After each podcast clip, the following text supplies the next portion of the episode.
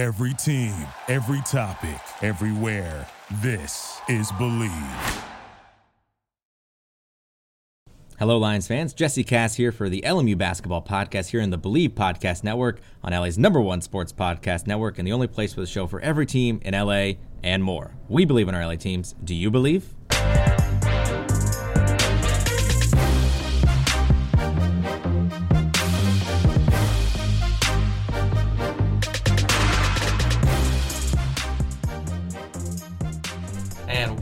Into the show, everybody. Jesse Cass here with you for another brand new episode of the LMU Basketball Podcast here on the Bleav Podcast Network. Thanks so much for tuning us in, as always, as we get ready for the West Coast Conference Tournament. It is upon us as we are here in March, and March Madness can officially get kicked off and underway here on the Bleav Podcast Network. So, really excited to give you a West Coast Conference Championships preview. Of course, with the LMU Lions taking part. They're the eight seed. They'll take on the nine seed San Diego. We'll break it all down for you here on this episode of the LMU Basketball Podcast. Before we do all that, I want to let you know if you enjoy the show, please rate, review, and subscribe on Apple. We're also available wherever your favorite podcast directories are, whether it's iTunes and Apple, Stitcher, Google Play, TuneIn, Spotify, iHeart, wherever it may be. We are there. You can also find us at Bleav.com, and the social media handle to follow for the Bleav Podcast Network is at Bleav Podcasts on whatever social media platform you prefer, and follow me on Twitter at Jesse underscore Cass for any and every LMU basketball update. So, with all of that said, as we mentioned, the West Coast Conference tournament is around the corner, starting on Thursday night for the men's basketball team. The women are also in action on Thursday as well. But for men's basketball, the eight seed in the tournament, as we mentioned, taking on the nine seed San Diego, a team that they played in the very first conference game of the year, and that was it. January 2nd, one matchup in LA. Lions won that game 64 to 58. We'll talk a little bit about the matchup and, and how things draw out in terms of the bracket for the Lions and see if they have an opportunity to surprise some people and make a run this week here in Las Vegas. So it should be uh, a really fun time, and we have a lot to talk about in this episode. As we mentioned, of course, the tournament, the postseason awards for the conference have been announced, and to get you caught up on the final week of the regular season for the Lions, which led us into this West Coast Conference tournament. So we're not going to waste any time. A lot to talk about here on the Bleav Podcast Network. So here we go on the LMU Basketball Podcast.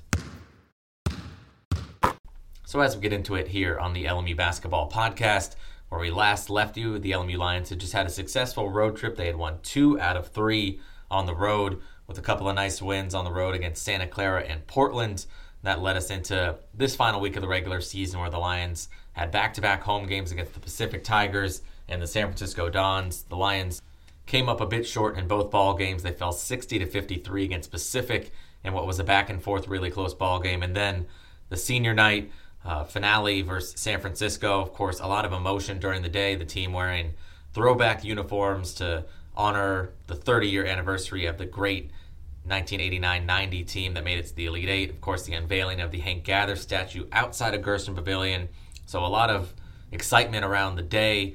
Eric Johansson, the lone senior, getting recognized as well, and you know just having a lot of the old faces back in the building. Paul Westhead, a lot of the guys from the 1990 team, and as mentioned, wearing those sweet throwback 1990 uniforms. It it all led to a really exciting day. A lot of people in the building, a lot of excitement in the crowd. LMU had a near comeback victory. We were down uh, about nine with a couple of minutes to go in the ball game. Made a big time run and down two with about seven seconds left.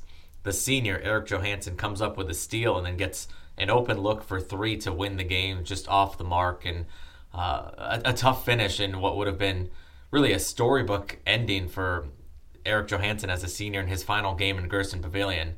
Of course, he still has games to play in the conference tournament. When, but when you're talking about your last home game, I don't know if you could write it up any better than that.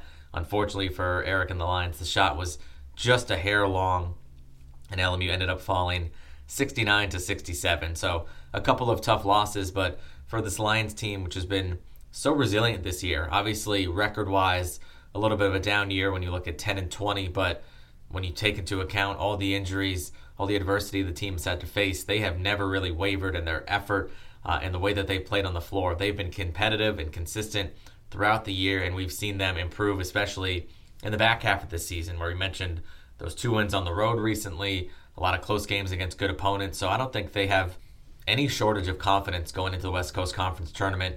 they will be the eight seed in the tournament, as we said. And granted, anytime you're the eight seed, you're 10 and 20, you're not going to be favored in a lot of games in the conference tournament. But I don't think the bracket could have really shaped out any better for them. Now they're going to have to win tough games regardless. As we said, they're not going to be favored in a lot of these ball games. But when you look at their side of the bracket, I think this is going to be a Lions team that'll be confident that they can not only win one game, but potentially two or three and, and make a real run in this conference tournament with the way the bracket is uh, has shaken out for the Lions. And as we said, that's no discredit or disrespect to any other team or anyone that they would face. But when you look at this conference tournament, you want to avoid the heavy hitters as long as possible, and that always is Gonzaga, BYU, and St. Mary's. And we've seen it in past years in the conference tournament. Those teams can be beat, but the longer that you can wait to face those teams, the better. And the Lions are on the side of the bracket with Gonzaga, which is obviously the biggest roadblock possible in the conference. But you look at where they are situated before that, they have games that, you know, as someone who has watched this team, everyone around them I'm sure feels the same. They can win not one, not two, but maybe three ball games in the conference tournament. Then and then once you get there, when momentum's rolling, you never know what can happen, especially in March and this type of tournament. We've seen it as recently as last year. Pepperdine, who had a rough regular season, rattled off a couple wins, including one against a very good Lions team a year ago. Uh, San Diego made a big run and earned themselves a trip to the NIT, where they blew out BYU in the conference tournament. And St. Mary's, who, granted, is always near the top of the conference, was able to win the conference tournament and take down Gonzaga. So anything is possible in the conference tournament in March. But for the Lions, we mentioned the bracket shaped out pretty nicely for them. Let's take you through what they'll have to deal with going through this conference tournament. Now, it's going to be a one game at a time type of scenario because if you lose one, you're automatically out. and You're gone, as the Lions and any team the WCC knows. This is how it goes around March, but they will play in the 8 versus 9 matchup on Thursday night. It's a 6 p.m. game. I'll be on the call for you there on KXLU. Taking on San Diego, as we mentioned, a team they played just once in the regular season, the very first game in conference play, and one that the Lions played very cleanly. And what, what I mean by that is they took care of the basketball probably as well as they have in any game all year long. They had just three turnovers in the matchup against San Diego, and despite shooting just 40% from the field, three of 22 from the three point line, LMU was successful in taking care of the basketball, as we mentioned, and getting to the free throw line and making their free throws. They were 15 of 19 from the free throw line in that ball game. Rebounding battle was pretty even. It was really the turnovers 11 turnovers for San Diego. They also shot around a similar percentage 42%. They were 8 of 28, 29% from downtown. But the 11 turnovers to 3 was really the main difference in a six point ball game. San Diego also only got to the free throw line six times compared to 19 for the Lions. And that's really the contrast in style between these two ball clubs. They both like to slow the pace a little bit, initiate their offense in the half court, take their time, and get good looks. The difference between the two, the Lions love to pound the paint and score a lot inside, and San Diego is going to be a little bit more perimeter oriented. So for the Lions, there will be those opportunities like there were in that first matchup to get to the free throw line. So that's been kind of the the Jekyll and Hyde thing of this Lions team this year. They've had a lot of games this season where they've won that they've shot tremendously from the free throw line, around 80%, like they did in that first matchup. And they've had others where they've really struggled from the free throw line. So free throws will be imperative taking care of the basketball will be imperative. And on the other end for the Lions, guarding the three point line will be really important. We mentioned they did a great job of it in the first matchup. So we'll see what happens in the upcoming one. But in that first matchup, it was really a, uh, an interesting spread for the Lions offensively. Eli Scott still did his usual little bit of everything seven points, six rebounds, five assists. But he only took six shot attempts. He was three of six, only had one free throw attempt. It wasn't his most involved game offensively but the Lions were able to win despite of that. They had 13 points from Jordan Bell, 12 points from Parker Dortch, 10 from Ivan Alipiev, 9 from Jonathan Dos Anjos, and those 7 from Eli Scott. So it was a balanced scoring effort and one where the Lions got a little bit from everyone. And I think when you look forward to this upcoming matchup, I think you're going to expect a lot more from a motivated Eli Scott, who we'll get to in a moment. He was not happy with not making the first team all WCC. He was a second team selection. So we'll get into that in, in a, a, little bit later in the show as well. But a motivated and hungry Eli Scott. We've also seen Kelly Leaupepe take that big leap since then. In that first matchup, Leaupepe did play 17 minutes, but had only four shot attempts, scored just four points. So he obviously is much more involved and confident in his offensive game now. So I think you'll see those two players have much more of an impact offensively for the Lions. And then Jordan Bell, while he did lead the team in scoring in that ball game, he has improved and progressed throughout the season. He had 13 points, of course, in that first match, but as we mentioned, he's coming off a career high 25 points in the game against San Francisco to close out the regular season. So, with all those factors, and then you throw in Eric Johansson, who was one of seven from the field, 0 of 6 from downtown against San Diego in the first matchup. That's clearly a little bit of an, of an anomaly for him. We know that his outside shooting could be a big factor as well. So, you look at all those measures. We mentioned the Lions didn't shoot it tremendously well in that first meeting, uh, and they were still able to come away with the victory. So I think if they can take care of the basketball, hit their free throws, and then get the kind of production that we're used to seeing from Eli Scott, from Kelly Leaupepe, from Eric Johansson, on top of everything we already saw from Jordan Bell, Ivan Alipiev, Parker Dortch, etc. Uh, I think this Lions team is poised to to come away with another victory. Now, of course, conference tournament play, both teams are gonna, you know, be at their most heightened. They're gonna be playing hard. It's never easy to get a win. San Diego, of course, uh, kept it close in the first matchup. They have talent as well, and they have players who didn't necessarily play their best ball game in the first matchup either. So I'm sure on their end, they feel the same way. Joey, Joey Calcaterra had 14 points at four three pointers in the first meeting, but outside of that, their usual suspects weren't quite as on as normal. Braun Hartfield had 10 points. He averages around 13 and a half on the year. Uh, he was pretty quiet. Those 10 uh, came a little bit later and were not as instrumental in the ball game. So Hartfield will likely be looking to make more of an imprint.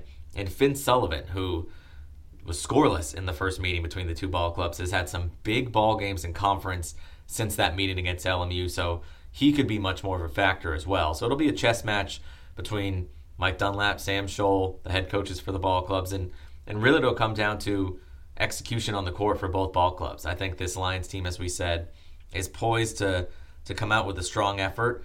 And if they are able to win, then it's a game by game thing, night by night thing.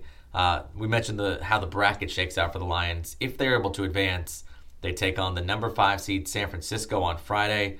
LMU has had two very close games against San Francisco. They've come up short in both, but a lot of experience. They just played them this past week and nearly had that victory, so they have that familiarity with that matchup and probably a lot of confidence that they can take that team down in, in what were two really close ball games. And then if they're able to win that, Saturday they'd take on Pacific, another team that they just saw in a very close ball game, two close losses again there. So we know the Lions have come up short in both of those matchups against both of those teams. So as we said, they would certainly be the underdog in those matchups, but for themselves and their own confidence, I think they would have that knowing they can compete with those teams at a high level and no matter who the opponent is, every year we see that type of thing. It's always hard to beat a team three times in a row. So the Lions would have that kind of in their back pocket, that confidence in knowing that they can play loose being the underdog team in a lot of these matchups. So that's always something to consider and look for during March. So if the Lions were able to win on three consecutive nights, they would have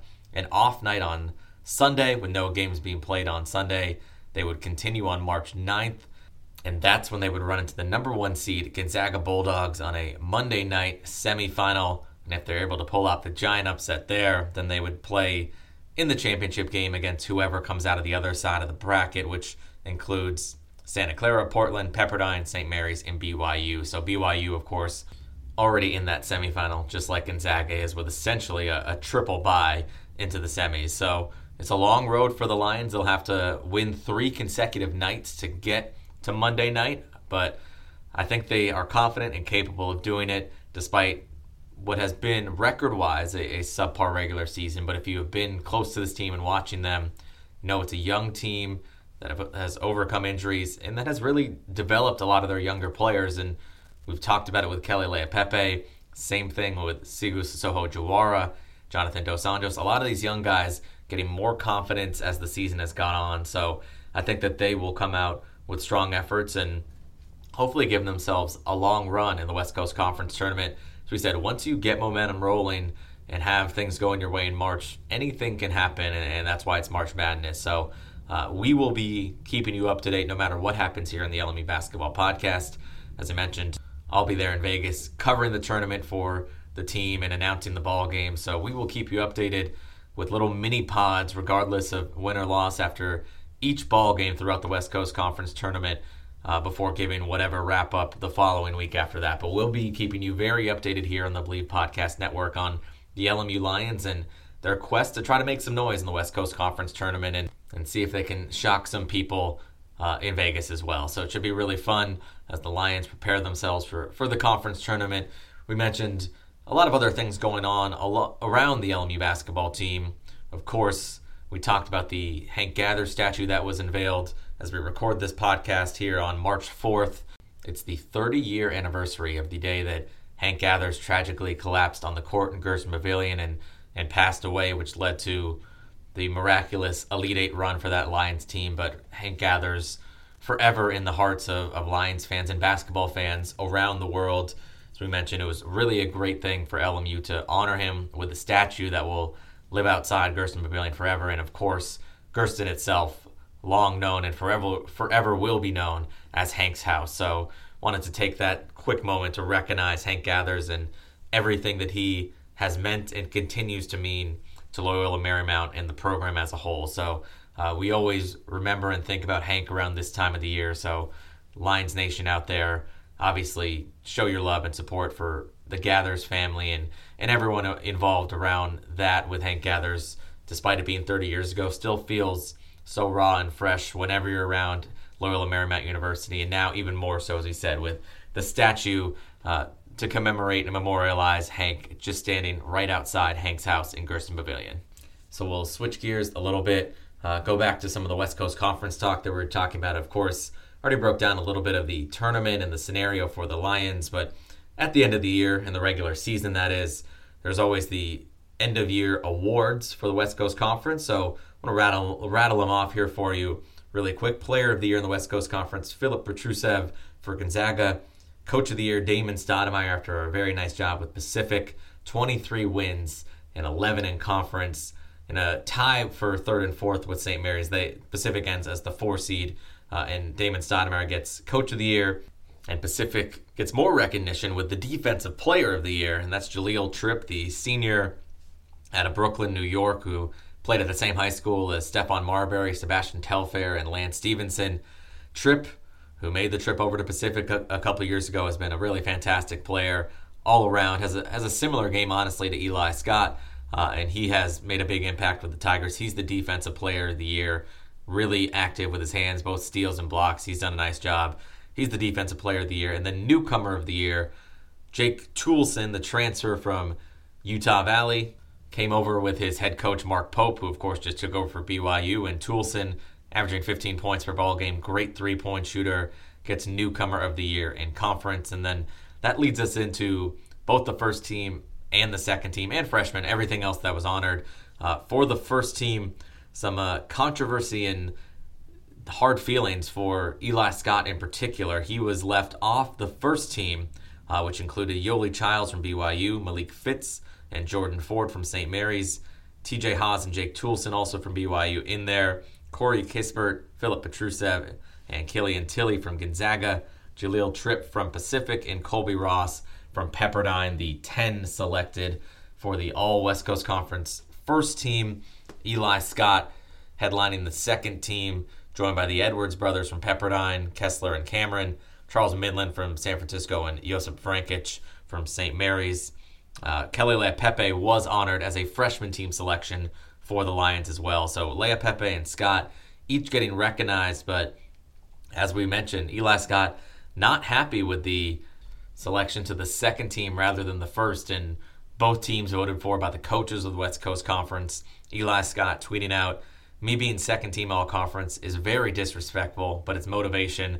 They're going to feel me next season." So already instantly reacting to that, as we said, not happy about the selection. Felt like he's a first team performer and hard to really argue with Eli Scott and what he's put together this season for the Lions. He's led the team in points, rebounds, and assists and steals all year long and has been the driving force of this team. And granted, a team that's 10 and 20, and that's certainly played a role in the coaches' minds, I'm sure, of wanting to reward winning and picking the players from the winning teams to make it to the all first team.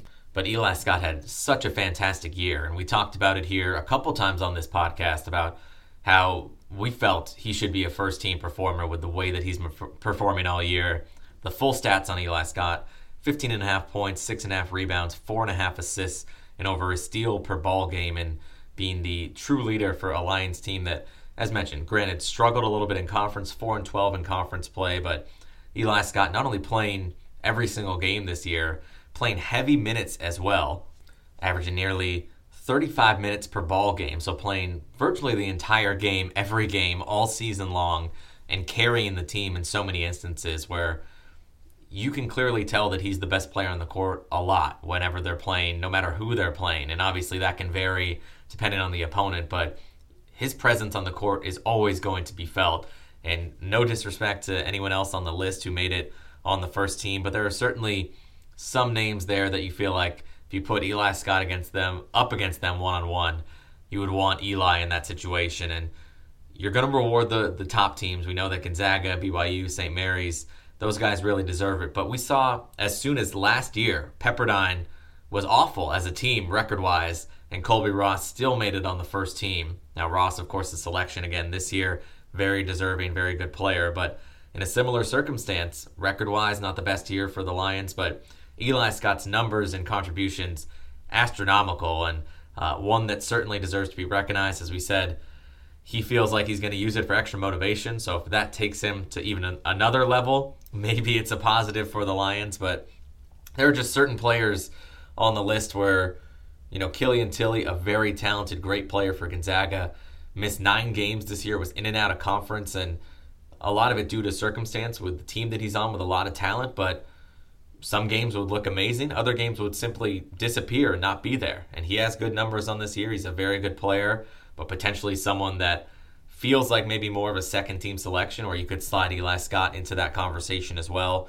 Uh, you know, up and down the list that you, you can make the case for really anyone. But uh, as we said, it, it's always tough to make those decisions. But watching Eli Scott on a, a daily basis, seeing him practice, seeing him play, and really being the focal point of other teams' defenses, where you can kind of make the flip side of that argument where, oh, the Lions haven't won as much, you can't reward Scott for that. Or you look at what he has to face night in, night out defensively double teams all the time, defensive schemes that are directly focused on him 100%, where he's getting the full look from everyone and he's still able to produce big numbers. So, with all of that known, I think it makes it even more impressive the numbers that he's putting up and what he's been able to do this season. So I'm with Eli. I hopefully, as you said, he can not only use it for motivation next year, as he mentioned, but we still got some games to play this year for LMU in the West Coast Conference Tournament. So, what better way to maybe show some doubters that they were wrong by coming out with a giant performance in the West Coast Conference Tournament? So, hopefully, Eli can do that. But congratulations are still in order for him making second team and to Kelly Leaupepe for earning a spot on the All WCC freshman team. We mentioned in the past few weeks how much Kelly Leaupepe has really surged for this Lions team, so that honor well deserved as well. So the postseason awards ultimately don't mean much, but it is a validation of what these players do. So congrats to those guys, and hopefully, as we said for Eli, we'll see him on the first team next year on a, a team that should be uh, much more stacked with a lot of guys coming back from injury. But there's still, as we mentioned, things to be done this season for this Lions team, and hopefully Eli and the Lions can put something together in this conference tournament, which kicks off Thursday against San Diego in the Orleans Arena in Las Vegas. Should be a lot of fun. As we said, you can tune me in for that. Uh, and we should have a good old time in Vegas. Hopefully, the Lions can go game by game. We mentioned we'll keep you up to date regardless of outcome here on the Bleav Podcast Network. So be sure to stay locked in, subscribed here on the Bleav Podcast Network So that's going to do it for this week's episode. I want to thank you so much for tuning in once again. If you enjoy the show, please rate, review, and subscribe on Apple. Also, follow us wherever podcasts are available and along at Bleav.com for anything you need on the Bleav Podcast Network. Be sure to follow me on Twitter at Jesse underscore cast. As mentioned previously, I'll be announcing both the men and women's games for LMU basketball on KXLU 88.9 FM as well as TuneIn Radio. So I'll be there for you all tournament long, covering things in Las Vegas. Uh, be sure to follow along with me for any and every update as the tournament continues. And be sure to follow, as we mentioned, this podcast. We will be keeping you updated on the West Coast Conference tournament and anything that develops from there. So thanks again so much for tuning in here on the Bleav Podcast Network. This is LA's number one sports podcast network and the only place for the show for every team in LA and more. We believe in our LA teams. Do you believe? Go Lions.